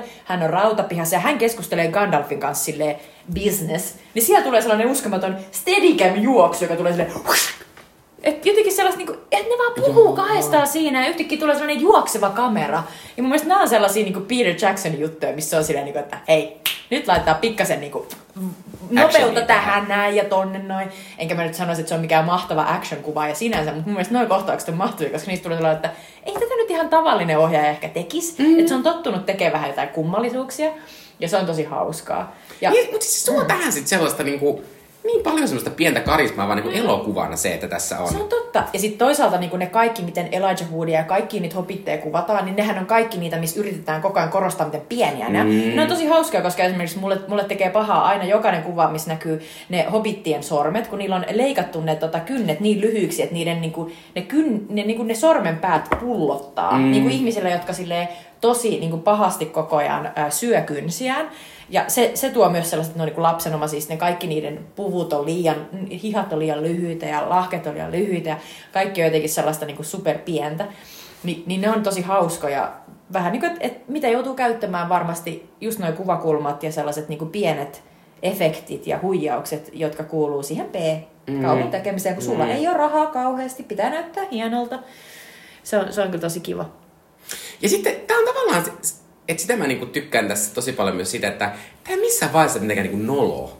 Koska tässä on kuitenkin niin monia, ja tää on kuitenkin niin nörtti juttu. Mm. Ja tässä on niinku kaikki, niin kaikki on niinku upean näköistä, uskottavaa. Ja sitten nimenomaan se semmonen tietty, tietty semmonen niinku suurellisuus ja semmonen pömpöttävyys, niin se tuo tähän sellaista, että, että tässä on koko ajan sit kuitenkin semmonen olo, niinku, että että tämä on tärkeää näiden tehtävä. Niin kuin, että tässä on semmoinen oikein, niin kuin, että oikeasti tämä niiden maailma tuhoutuu, jos näin ei saa tehtyä tätä. Ja se, jotenkin se tuodaan niin kuin, tosi hienosti esiin. Ja tässä on koko ajan semmoinen, niin kuin, toki semmoinen tietty uhka, ja toki se, kun varsinkin se Frodo koko ajan jotenkin joutuu onnettomuuksiin, ää, niin, tota, niin, niin tavallaan sitä vähän niin kuin pelkää sen Frodon puolesta mm. niin kuin koko ajan, koska sillä on niin paljon niitä semmoisia... Ja sitten kun se on niin surullinen se hahmo kuitenkin vähän sen, että se on silleen, kaipa minä sitten teen tämän. Niin, että kannan tämän lastin. Ei kun siis äh, samaa mieltä. Ja mun mielestä niin tässä elokuvassa on tosi paljon sellaista niiden hobittien välillä huumoria. Ja sitten myös tämän Gimlin ja Legolasin Mm. välillä huumoria, joka on siis laskelmoitu sillä tavalla, että sen huumorin avulla niin kuin tavallaan heistä tehdään meille sellaisia tuttuja ja rakastettavia tyyppejä. Me aletaan välittää kaikesta siitä niin kuin pompöisistä ja sellaisesta niin kuin isosta, mitä heidän täytyy lähteä tekemään. Että muutenhan se olisi ihan sellainen, mä luulen, että vähän niin kuin siinä mahtisormukset tai valtasormukset siinä Amazonin mm. mega mega kalliissa äh, tavallaan esiosassa tälle. Niin mä mietin nyt, että siinä ei ollut huumoria mm. kauheasti. Ja jos huumori puuttuu, mä luulen, että se on se Jacksonin niinku todellinen niinku keksintö tässä. Että ilman huumoria sä et voi oikeasti rakastaa niitä hahmoja. Ja, ja jotenkin se huumori, mä muistan, että jossain vaiheessa mä olin silleen, että miksi ne, miksi ne niinku, jotenkin hölmöilee niin paljon, että miksi Merillä ja Pippin on, what about second breakfast, ja niin jotenkin nämä kaikki. Mutta sitten sä oot silleen, että ne on osa sitä, että nämä ihmiset, meidän pitää tosi nopeasti alkaa välittää niistä. Jos me ei aleta, niin sitten tämä koko juttu on niinku tavallaan meille niinku ihan pointiton. Ei, kun- toki, ja siis, siis toki mä oon tämmönen niin vanha Meri ja Pippin vihaaja, koska ne tekee koko ajan isoja virheitä, jotka aiheuttaa kauheasti ongelmia näille. Mutta, mutta toi on niin kauan hyvä pointti toi, että ne tuo sen keveyden ja myös ne tuo sitä sellaista niinku, ne myös, vaikka sitä ei kerrota meille kauheasti, mutta se, ne, ne tuo sitä semmoista, että niiden hobittien elämä oli ennen tätä semmoista pientä ilosta normielämää, jossa syötiin neljä aamiaista ja sitten vähän nukuttiin. Ne on Ja niinku- taviksia, ne on niinku me. Kyllä. Ää, niin, niin, tota, niin se on niin jotenkin tehokasta ja semmoista niinku... Ja sitten siinä kuitenkin on sitten semmoinen, kun, kun sitten kun niiden... Et, kun nehän on vähän sitten hukassa sitten ne Meri ja Pippi lopussa, kun ne on silleen, ei kun tää onkin tämmöinen vakava asia nyt. Ja sehän, nehän, sehän korostuu se niiden niinku se semmoinen sitten näissä tulevissa elokuvissa, se, että kun niiden pitää sitten olla yhtäkkiä silleen, niinku, että ei tämä meidän niinku lä, läpändeerus enää Hassuttelu, toimi, että pakko niinpä. niinku ottaa vähän tosissaan. Että se on tosi hieno. Öö, mun pitää sanoa, että tota, kun on Legolas ja Gimli, niin mä oon kokenut sille, mä en ikinä niinku, no okei Gimlistä mä tykkään vähän sen, koska Gimli on vähän semmonen hassu tyyppi. Tosi musta on vähän ilkeetä, että minkä takia se Gandalf ei vaan sano sille Gimli ennen kuin ne menee sinne morjaan, että ne on kaikki kuollut. Et sä tajua, mitä sä messoat, ne kaikki on kuollut. Ei kun- Oliko se sille, haluatko se ihan tarkoituksella tehdä semmoisen, katos Gimli, mikä, mikä hautapastu, kukakaan siellä on? Ei, kun se jotenkin, mullekin, mulla oli ihan toi sama ajatus, että, että kun tässä on se iso juttu, että niiden pitää päästä sen vuoren yli tai läpi. Ja sitten Gandalf koko ajan ei mennä läpi, ei mennä läpi, mennään jollain muulla tavalla. Sitten ne yrittää kahdella muulla tavalla ja sitten loput se on silleen, ei vittu, me ei mitään mennä läpi. Ja sitten sä oot koko ajan silleen, eli se Gandalf tietää, No mitä se tietää? No se tietää, että siellä odottaa siellä vuoren uumenissa se Balrog, joka on siis aikanaan ollut ilmeisesti joku Gandalfin tai Sarumanin tasoinen hahmo, joka on siis muuttunut täysin pahaksi ja näin. Se pelkää sitä, mutta se varmasti myös tietää, että koko sille Morian kaivos, kääpiö, yhdyskunnalle on tapahtunut mm-hmm. ihan hirveä massamurha, mutta se ei tosiaan kerro sitä, ja se on ihan hirveä musta katsoa sitä, kun se Kimli on silleen, vielä minun serkkuni täällä kohta laittaa meille työpöytään ja sitten syödään ja juodaan ja kilistellään ja kaikkea silloin, ei saatana, kohta tapahtuu kauheita. Joo, mutta se on, se on tosi surkeeta. Ja täytyy sanoa siitä, vielä siitä Moriasta, että mulle tuli ihan kylmät että melkein tippalinssi siinä, miten hienosti siinä kuvattiin sitä, että mä olin silleen, että, että kenen unelma on tehdä tällainen ihan helvetin iso, sellainen niin kuin valtavien pylväiden, sellainen niin kuin kaupunki, joka on niin kuin täysin tyhjä, mm. niin kuin keskellä maan alista elämää. Ja sitten mä silleen, että, että ja sitten siinä tulee se sellainen tosi surullinen Howard Shorein niin kuin musiikki. Ja, ja sitten tavallaan siinä on just kerrottu, että ne kääpiöt kaivo liian syvälle ja herätti siellä sen niin kuin pahan, joka tappone.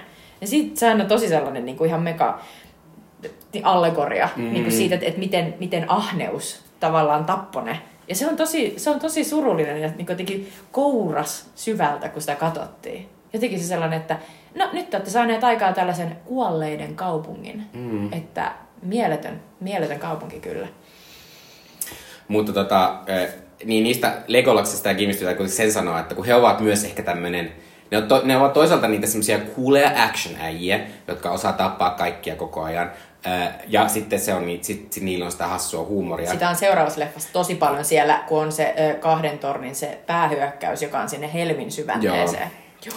Äh, mutta tota, mä oon ehkä aina kokenut, että, että ne ei ehkä ole mulle suunnattuja hahmoja, että ne ovat suunnattuja ehkä tämmöiselle niin kuin, jonkin tietyn ikäiselle ryhmälle, jotka leikkivät action-figureilla, joille tärkeää on se semmoinen, nyt, nyt toi Legolas tosi coolisti ampuu näillä nuolilla ja kaikkea. Samaa mieltä. Että tota, ja sitten toki siis, toki siis pitää sanoa, että Orlando Katy Perryn mies äh, Bloom on kyllä kauhean hyvän näköinen hän tässä. On hän on tässä joo, koska hän on, hän on myös niistä tota, Hobbit-elokuvissa, mutta niissä hän on sen verran va- vanhempi, että sit hänen, hänen naamalla on pitänyt tehdä jonkinlainen sellainen tietokone, nuorennus, mikä ei ihan niin kuin, ehkä mene läpi.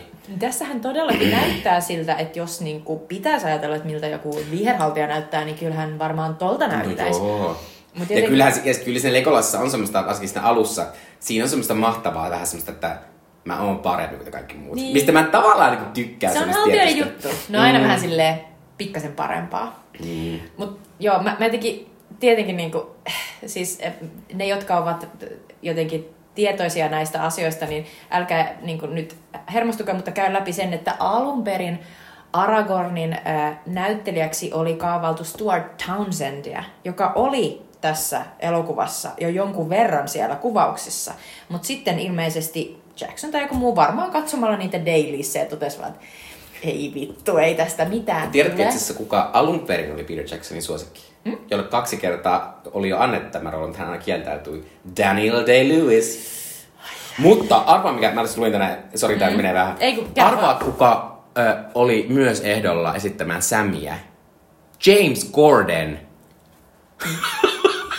mä olin silleen, apua. Kauheeta. Siis... Ajattelin jossain joku todellisuus, jossa James Gordon on Sam. Mä ajattelin, että se todellisuus ei olisi kiva, vaikka Daniel Day-Lewis olisikin ollut. No niin. Mutta siis, okei, okay, no joo, mä olin unohtanut ton Daniel Day-Lewisin. Mutta se, että Stuart Townsend oli vähän aikaa tää. Ja siis Stuart Townsend on siis silleen, mä silleen, muistatteko eh, Queen of the Damned, eli Verenvangit jatkoosa, tai League of Extraordinary Gentlemen. Ja mä oon silleen, ei hän mun mielestä ole tehnyt oikein mitään muuta, jonka muistaisin. Mm, hänelläkään oli se ongelma, että hän liian nuoren näköinen. Niin. Sit, Mutta sitten tosiaan onneksi, onneksi Vikko Mortensen tämä niin kuin, äh, norjalais-amerikkalainen äh, lahja maailmalle ja elokuvalle otti tämän roolin, koska mun mielestä Aragorn on aika mahdoton hahmo. Se on sellainen hahmo, jossa täytyy tosiaan näyttää vitu hyvältä, olla helvetin edgy ja cool, sitten sille samaan aikaan sille olla sille haltia-worthy, eli sille käytännössä yhtä hyvä kuin te, ellei parempi. Ja sitten Sitten kuitenkin olla vähän häpeissään. Kyllä. Ja sitten kuitenkin olla sellainen aika lämmin hahmo, jota kaikki niinku tsemppaa jo silleen, niinku, että... Ja sitten se on kirjassa kuvattu tosi pitkälti silleen, että se Strider, eli se konkari, joka on se sen hahmo, niin se on pelottava hahmo. Se on sellainen outo tyyppi, jota ihmiset vähän pelkää. Niin tota, jotenkin, että et se... No, mulle niinku jotenkin se Aragon hahmo on täydellinen Mikko Mortensenin jotenkin ruumiillistamana. Ja mä mietin vaan, että siinä, siinä jotenkin, varsinkin nyt kun me katsotaan vielä ne kaksi muuta leffaa, niin se Aragon kyllä niin kuin se kasvaa vielä niin kuin, tavallaan tosi paljon niin kuin jotenkin kohti sitä ihan loppua, jossa se tietysti hänet kruunataan kuninkaaksi spoiler. Mutta tässä alussa se on kuitenkin vielä vähän sellainen, että se on siellä Rivendellissä siellä haltioiden maassa ja vähän sille varovasti kokeilee sitä tota, miekkaa, joka on tavallaan se kuninkaan miekka, joka on oikeasti hänen. Mm. Sitten hänen ja niin kun, äh, Boromirin suhde on ihan mega vaikea, koska Boromirin isä on Gondorin äh, käskynhaltija, eli hän tavallaan on kuninkaan paikalla, koska oikea kuningasta ei ole, ja toi Aragorn on se oikea kuningas, joten niiden välinen keskustelu on alusta asti ihan helvetin awkward. Ja sit siinä tulee tosi mahtava, sen nopeasti tulee se kaari, kun ne lähentyy just silloin, kun sitten Boromir loppujen lopuksi kuolee. Niin se on jotenkin, niin kuin, se on tosi hienosti tehty molemmilta näyttelijöiltä. Sean Bean on loistava ja Viggo Mortensen on loistava. Joo, mä kyllä pitää sanoa, että, että se loppu, missä se Sean Bean ää, sitten Boromir, että se, niin se ää, saa se sen se sormus saa sen niin valtaansa, sitten se yrittää ottaa se siltä Frodolta, ja sitten se yhtäkkiä onkin silleen, niin kuin, että mitä mä tein, että en mä halunnut noin tehdä. Ja sitten se, niin kuin, sit se kuolee sitten vielä siinä, kun se yrittää suojella niitä muita hobitteja.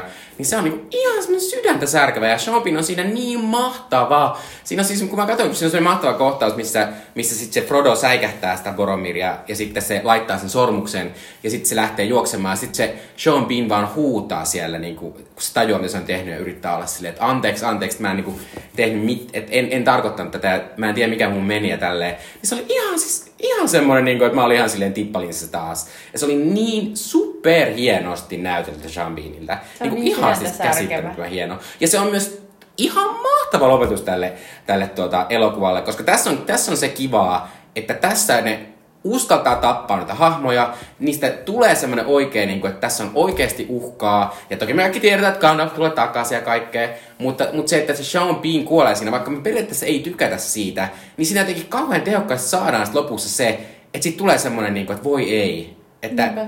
että tämä on ihan kauhea asia, että toi kuoli, koska se kuitenkin oli näiden puolella. Niinpä. Ja se oli osa tätä ryhmää. Ja varsinkin kun tässä lopussa sitten koko ryhmä niin kuin hajoaa. Ja kaksi niistä on kuollut ja Frodo ja Sam lähtee keskenään ja sitten nämä muut, eh, sit ne muut lähtee sit etsimään niitä eh, semmoisia kaapattuja meriä ja pippiniä. Niin siinä on semmoinen jotenkin, että elokuvan lopussa on semmoinen niin jotenkin semmoinen outo niin disarray tai semmoinen, että ei, ei, kaikki vaan tuntuu, että kaikki on hajonnut mennyt pieleen nyt. Kyllä. Vaikka me tiedetään, että tämä seikkailu ihan alussa. Ja sitten piti odottaa vuosi. Joo. Eikö mä just mietin, että sehän on niinku hirveän rohkea lopetus myös siinä, että se, ei, se jättää se niinku vähän niin kuin, että mitenköhän tässä käy? Tässä käy luultavasti vähän huonosti. Mm. Ja sitten kuitenkin niinku tavallaan piti vaan niinku stick to it ja niinku kestää se. Ja jotenkin mä mietin myös sitä, että et, et miten, miten jotenkin niinku makeita asioita tässä elokuvassa oli, joita me ei nyt oikeastaan käyty läpi, mutta jotka on mun mielestä maininnan arvoisia asioita, jotka tulee vielä isompaan rooliin ehkä myöhemmin. Eli tämä örkkien maailma ja se niiden niinku, tavallaan se sellainen miten ne tässä ekassa elokuvassa syntyy ne urukhait sieltä maan povesta, jotenkin ihan helvetin oudosti, vähän niin kuin sitä sikiökalvosta sieltä jostain niin kuin kaukaa sieltä niin kuin jostain tosi alhaalta ja mullan ja, ja niin kuin kaiken niin kuin saven sisältä. Ja siinä on tosi, tosi upeata. Se on just sitä Jacksonista sellaista niin kuin vanhat B-leffat ja kaiken mm. näköinen niin kuin, niin kuin sellainen oozing liquid, kaiken näköiset ällöttävät asiat. Ja jotenkin niin kuin, että tällaiset pienet asiat, että tässä koko ajan on, niin ne myös luo tosi paljon sitä maailmaa. Joo, ja mä haluan nostaa myös tähän loppuun vielä sen, että musta, musta Christopher Lee on mieltön Sarumanina. Se Saruman on ihan mahtava hahmo, mä tykkään sitä ihan kauheasti. Ja mä tykkään varsinkin, kun se kun se sitten, siinä on ihan mahtava se kohtaus, missä se Gandalf tulee puhumaan sille niin kuin ystävälle, että että nyt on tosi paha tilanne ja tällainen. Ja sitten sä jotenkin näet sen silmistä yhtäkkiä silleen, että oh no, toi onkin sekasi. Ja sitten se, se, se, on niin, niin hienoa. Niin on. Ja, ja tosta piti sanoa, että, että Harry Potterin ystäville, jos ette ole lukeneet siis Harry Potter-fanit tätä Sormusten herraa, niin siis äh, tuo sormus, joka on siis osa Sauronia, se on Sauronin eli sen pahiksen tavallaan niin kuin sellainen uloke tavallaan, niin, niin sehän on ihan selvä hirnyrkki. Mm. Ja, ja samoin tässä kohtauksessa, josta, josta Mikko puhui, niin missä nämä kaksi äh, tietäjää äh, keskustelee keskenään, ja yhtäkkiä Gandalf on silleen, että hetkinen, mistä sä tiedät ja näet nää? Ja sitten Saruman on silleen, mä oon katsellut tosta, tosta taikapallosta. ja sitten Gandalf on silleen, että ei helvetti, että älä käytä noita palantiireja, että me ei tiedetä, kuka meitä katsoo sieltä takaisin. Ja sitten kun hän koskettaa sitä sellaista vähän niin kuin kristallipalloa, niin hän tuntee sieltä sen yhden silmän tuijotuksen. Luometon silmä katsoo, se on se Sauron, jolla ei ole kehoa ja se etsii, etsii tapaa päästä uudestaan niin kuin lihalliseksi olennoksi. Siitä on vaan sellainen kauhea palava silmä. Niin, niin sekin oli ihan täys sellainen, joka on otettu pottereihin, siis se sellainen niin kuin jotenkin, että miten se, miten se Voldemort on erilaisina mm. asioina, oli ne sitten käärme tai joku niin kuin asia tai, tai sitten sellainen niin kuin ihme näky, niin tota, ne on suoraan samoja asioita kuin mitä tässä on tehty, mutta se ei tietenkään ole, ole häpeä, että kopsaa jotain tosi makeeta, hienoa asiaa ja saa sen toimimaan. Et se on kyllä niinku ihan, se on varmasti ihan täysin sallittua. Niin ja pitää myös olla J.R. Tolkien, ei J.R. Tolkienkaan näitä kaikkia sitä keksinyt. Mm. Ne on vanhoja kansantaruja, Beowulfia ja muuta, mistä hän on ottanut paljon näitä asioita. Se on totta. Tolkien on ottanut tosi paljon myös Kalevalasta. Mm. Ja hänen niin kuin, tämä maailma, ö, tämä keskimaa, niin sen luojat on kaikki sellaisia, niiden nimi on joku ilmoja, ja sitten yksi on sellainen jumala, joka on seppä, joka on ihan selvästi Seppä Ilmarinen, ja sitten mm. tietysti niin kuin Väinämöisellä on ihan selvä sellainen niin kuin, vastine täällä, täällä tota, keskimaan tarustossa, niin kyllä nämä ovat aina, aina jostain saanut vaikutteita. Kyllä. Pitäisikö me vielä sanoa jotain näistä naisista? no kyllä me puhuttiin Galabrielista niin. jo. Ja Arvenistakin sen verran, mitä sitä on, koska sitten, tavallaan kun sittenhän tässä on se semmoinen niin Aragorn Arven rakkausjuttu, joka on ehkä niin kuin ainut asia mulle tässä elokuvassa, mikä ei silleen niin kuin kypälä toimi mulle. Se on, se on se, vähän semmoista kummallista. Mutta mä luulen, että se on sen takia, kun se on niin vittu nopea. Niin. Se on ihan sairaan nopea. Tämä oli siis mulle sellainen niin kuin, tärkein sellainen juttu silloin, koska mä olin silleen, mä oon toi Arven, no niin, nyt mä oon valinnut, että mä oon nyt tää tyyppi, ja mä haluan olla niin kuin, jotenkin kaikilla tavoin hän. Niin, niin mä etin jokaista kohtausta tässä, ja niitä on todella vähän. Esimerkiksi se kohtaus, jossa Aragorn ja Arven on siellä jossain Rimedellissä, ja vähän niin kuin muistelee sitä, että oh, silloin kerran kun rakastuttiin, annoit minulle tämän ihanan kaulakorun ja sit suudellaan. Se oikeasti kestää 30 sekuntia that's it. Mm. Niin on se nyt, se on aika vähän screen timea niin tälle romanssille, mutta sitten tosiaan tämä jatkuu vielä, mutta se on aina melkein yhtä lyhyt. Ja sitten on tietysti se, että ah, Aragon tapaa sitten tällaisen ihmisnaisen, joka on tosi mainio tyyppi. Ja se on silleen, mitä tehdä? Ja sä oot silleen, no, 30 sekuntia ollaan nähty tätä sun edellistä romanssia, että ehkä se sitten pitää tai sitten ei. Niin. Mutta sinänsä mä tykkään, että se kuitenkin on tässä, koska siinä on vähän sellaista niin kuin, että se olisi voinut olla helposti sellainen asia, joka on silleen, että no ehkä tämä ei ole kauhean tärkeä juttu nyt tässä, mutta tota... Onneksi, ää, onneksi se otettiin, koska... Onneksi, ja, ja onhan siinä, siinä on tavallaan sitten semmoista outoa, että se on niinku tavallaan romanttista se, kun se Arven on silleen, että, että minä luovun tästä minun kuolemattomuudesta mm. sinun takia, että mieluummin, mieluummin elän sinun kanssasi yhden elämän kuin lukemattomia mm. ilman sinua. Onhan se sellainen, että, että jos oikeasti löytää jonkun ihmisen, niin sitten haluaa olla sen kanssa. Niin. Joo, mutta tuota, pitää sanoa, että tämä oli musta aivan mahtavaa katsoa. Mun pitäisi, kun on tämmöinen elokuvaharrastaja, niin aika usein ihmiset kysyy, että no mitkä sun lempielokuvia on. Niin mun pitää kyllä tästä sanoa varmaan tämä Taru Sormusta Sormusta, koska tämä oli vaan niin, kuin, niin suunnattoman hyvä elokuva. Ja tässä niin kuin, kun me ei puhuttu siitä kaikesta niin kuin toiminnasta ja sitä itse seikkailusta, mikä tässä Mitä? kuitenkin on se semmoinen, niin kuin, sit, se on, ne on niin hienoja ne seikkailukohtaukset, että niin kuin, en mä pysty kuvaamaan niitä. Että ihan mahtavaa. Ja musta on ihan Kyllä. mahtavaa myös katsoa seuraavaksi toi kaksi tornia, koska mä en ole kat- sitä mä en ole katsonut tosi pitkään aikaan. Mutta mä muistan, että mä, oon, mä en tykännyt tar- kahdesta tornista kovin paljon, kun se oli leffassa. Mutta mä olin jotenkin jälkeen käteen, mä oon katsonut sitä uudestaan. Ja silloin mä muistin, että taisi se melkein parempi kuin se ykkönen. Just tää, ja mulla oli, mulla oli tämä, tää oli mun eka DVD, tää kaksi tornia. Ensimmäinen DVD, jonka mä ostin. Ja se oli kyllä, niinku, mä katsoin sen tosi monta kertaa. Ja siinähän on niinku tosi iso osa siitä on sitä Helmin syvänteen taistelua. Mutta sitten on tosi paljon myös sitä, kun on siellä Rohanissa. Ja sitten on niinku myös muita sellaisia pienempiä jotenkin asioita. Mä muistan, että siinä tuli sellainen tosi voimakas sellainen, että, että, että nyt, nyt on tosi, niinku, tosi kyseessä. Et, et jotenkin tuntuu, että sinne kolmosleffaan jäi hyvin vähän tavallaan se lopputaistelu. Että niin paljon tapahtuu siinä Ja, si- ja sinne 16 loppuun. Niin, no se on totta, joo. No, joo, joo. Mutta ehkä mulla on myös, sen takia mä tykkään tästä näistä kaikista eniten on, että kun mä en niin lämpeille sotakohtauksille, mm. kun ne alkaa puuduttamaan aika nopeasti, kun tässä ei oikein oo sitä. Ja kun Jackson ei ole mikään paras toiminnanohjaaja. Että tässä on sellaisia lyhyitä, esimerkiksi tässä on sellainen kohtaus, missä näytetään, että miten aikanaan niin kun Sauron kukistui ja, ja sitten tota, Isildur otti sen sormuksen ja sen olisi pitänyt tuhota se, mutta sepä ei tuhonnutkaan sitä. Niin siinäkin on sellaisia kohtauksia, missä näkyy vaan ihan niin kuin lähikuvia sotilaista ja sitten silleen niin kuin näkyy sellainen iso kuva, missä Sauron vaan pamauttelee sellaisella isolla sauvalla ihmisessä. Mä silleen, että tämä ei oikeastaan ole taistelun kuvaamista. Mm. Ja, ja tota, no katsotaan näitä seuraavia elokuvia, että miltä se näyttää, mutta tässä se ei näyttänyt mitenkään erityiseltä. Ei. Mutta siitä puhutaan sitten ensi kerralla. Haluatko vielä nostaa jotain vai siirrytäänkö Fidgetippeihin? No mennään vaan sinne sanon vaan, että tämä on aivan uskomattoman hieno kokemus näiden kaikkien vuosien jälkeenkin ja suosittelen lämpimästi. Tämä löytyy HBO Maxista. Ja vielä Sweet Chili Dipit, eli meidän kulttuurisuositukset teille, pidetään ne hyvin lyhykäisinä. Mun suositus on Fargon viides kaudisi, joka on juuri alkanut HBO Maxilla. Ja se on, vaikuttaa ihan mahtavalta. Siinä on pääosassa Juno Temple ja John Hamm. Ja tota, lyhykäisyydessään, kyllä, lyhykäisyydessään ää, se kertoo sellaisesta perheen äidistä. Usein nämä Fargon ää, tapahtumat sijoittuu johonkin tota, amerikkalaiseen pikkukaupunkiin. Tämäkin ja tämäkin perustuu sanotusti, niin sanotusti tosi tapahtumiin, mutta perheen äiti ää, joutuu sellaisen kauhean kidnappauksen kohteeksi, mutta sitten käy ilmi, että hän on ihan helvetin pätevä tappaja. Ja tota, ja tämä kaikki tulee hänen miehelleen, lapselleen ja myös Anopilleen, jota esittää aivan mahtava ää, Jennifer Jason Lee, niin täysin yllätyksenä. Ja, tätä, ja se, minkä takia hän on paennut ja e, ei ole kertonut tällaisesta aiemmasta identiteetistään, on se, että hän on aiemmin ollut naimisissa John Hammin esittämän tällaisen sheriffin kanssa, jolla on sellainen oma kultti.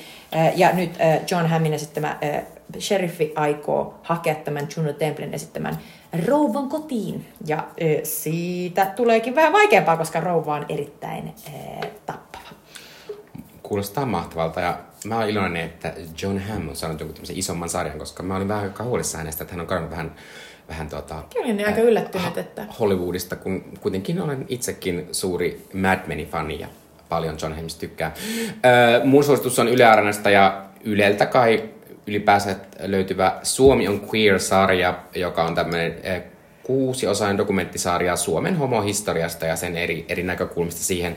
Ö, tota, mä oon katsonut tätä mun mielestä nyt neljä jaksoa ja tää on tota, ollut tosi avaava, vaikka toki itse tiedän Suomen queer-historiasta jonkin verran, niin, niin tässä on kuitenkin semmoisia uusia juttuja, mitä, mitä en tiennyt.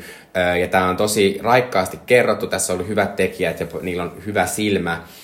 Tässä aina lähdetään siitä, että se lähtee jostain niin kuin nyky-Suomen nuoresta ihmisestä se tarina, ja sitten se eh, tavallaan liikkuu sit sinne taaksepäin. Ja tästä paljon haastellaan niitä Suomen homohistoriaa, niin semmoisia vaikutusihmisiä, semmoisia, jotka on oikeasti ollut siellä paikan päällä. Ja tota, ja, ja tämä on, tää on tosi hyvä sarja, tämä on viihdyttävä ja nämä on aivan mielettömiä nämä kaikki vanhemmat ihmiset, jotka siellä puhuu siitä, että millaista se niin kuin oli. Ja sitten sellaista, ja sitten tästä tulee se kuitenkin se semmoinen, että kun homot ja homoliike on helposti, ne ajatellaan, että se on joku yhtenäinen asia, mutta tässä tulee tosi vasta sitä, että, että, että homous ja homoelämä on erilaista kaikille ja myös erilaista niin kuin, transsukupuoliselle ja lesboille ja homomiehille ja tavallaan sitä semmoista outoa kanssakäymistä myös silleen, että ei me kaikki haluta samoja asioita, vaikka me ollaankin tämmöisen queer jonkun eh, tota, sateenvarjon alla. Groundbreaking. Kyllä. äh, niin, tota, mutta äh, tämä on tosi hyvä, tosi avaava ja tota, tosi viihdyttävästi tehty, että tätä vaikka tämä onkin vähän sellainen puhuva päädokumentti, niin tässä on myös tosi kivasti kaikkea semmoista vanhaa arkistomateriaalia ja kaikkea, joka on myös tosi kivaa. Ja sitten siitä tulee semmoinen arvostus siitä, että, että kun itse kuitenkin on, on myös eh, homomies, että, että hyvä, että joku on tehnyt tuota työtä silloin, kun se on ollut merkityksellistä, koska nyt mä voin elellä täällä tämmöistä huoletonta homomieselämää. Ugh. Ää, tota, ää, ensi kerralla katsotaan siis Star Wars kaksi tornia, joka löytyy HBO Maxista. Onko, Ja- onko siinä enttejä, niitä puutyyppejä? On!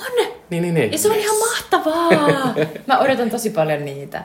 Yes. Mutta äh, mahtavaa joulua! Niin, hyvää joulua Hyvää kaikille. joulua! Ja toivottavasti löydätte tästä podista muun muassa jotain katsottavaa joulunpyhiin. Nähdään Toivotaan. taas ja kuullaan. Moi moi. Moi moi!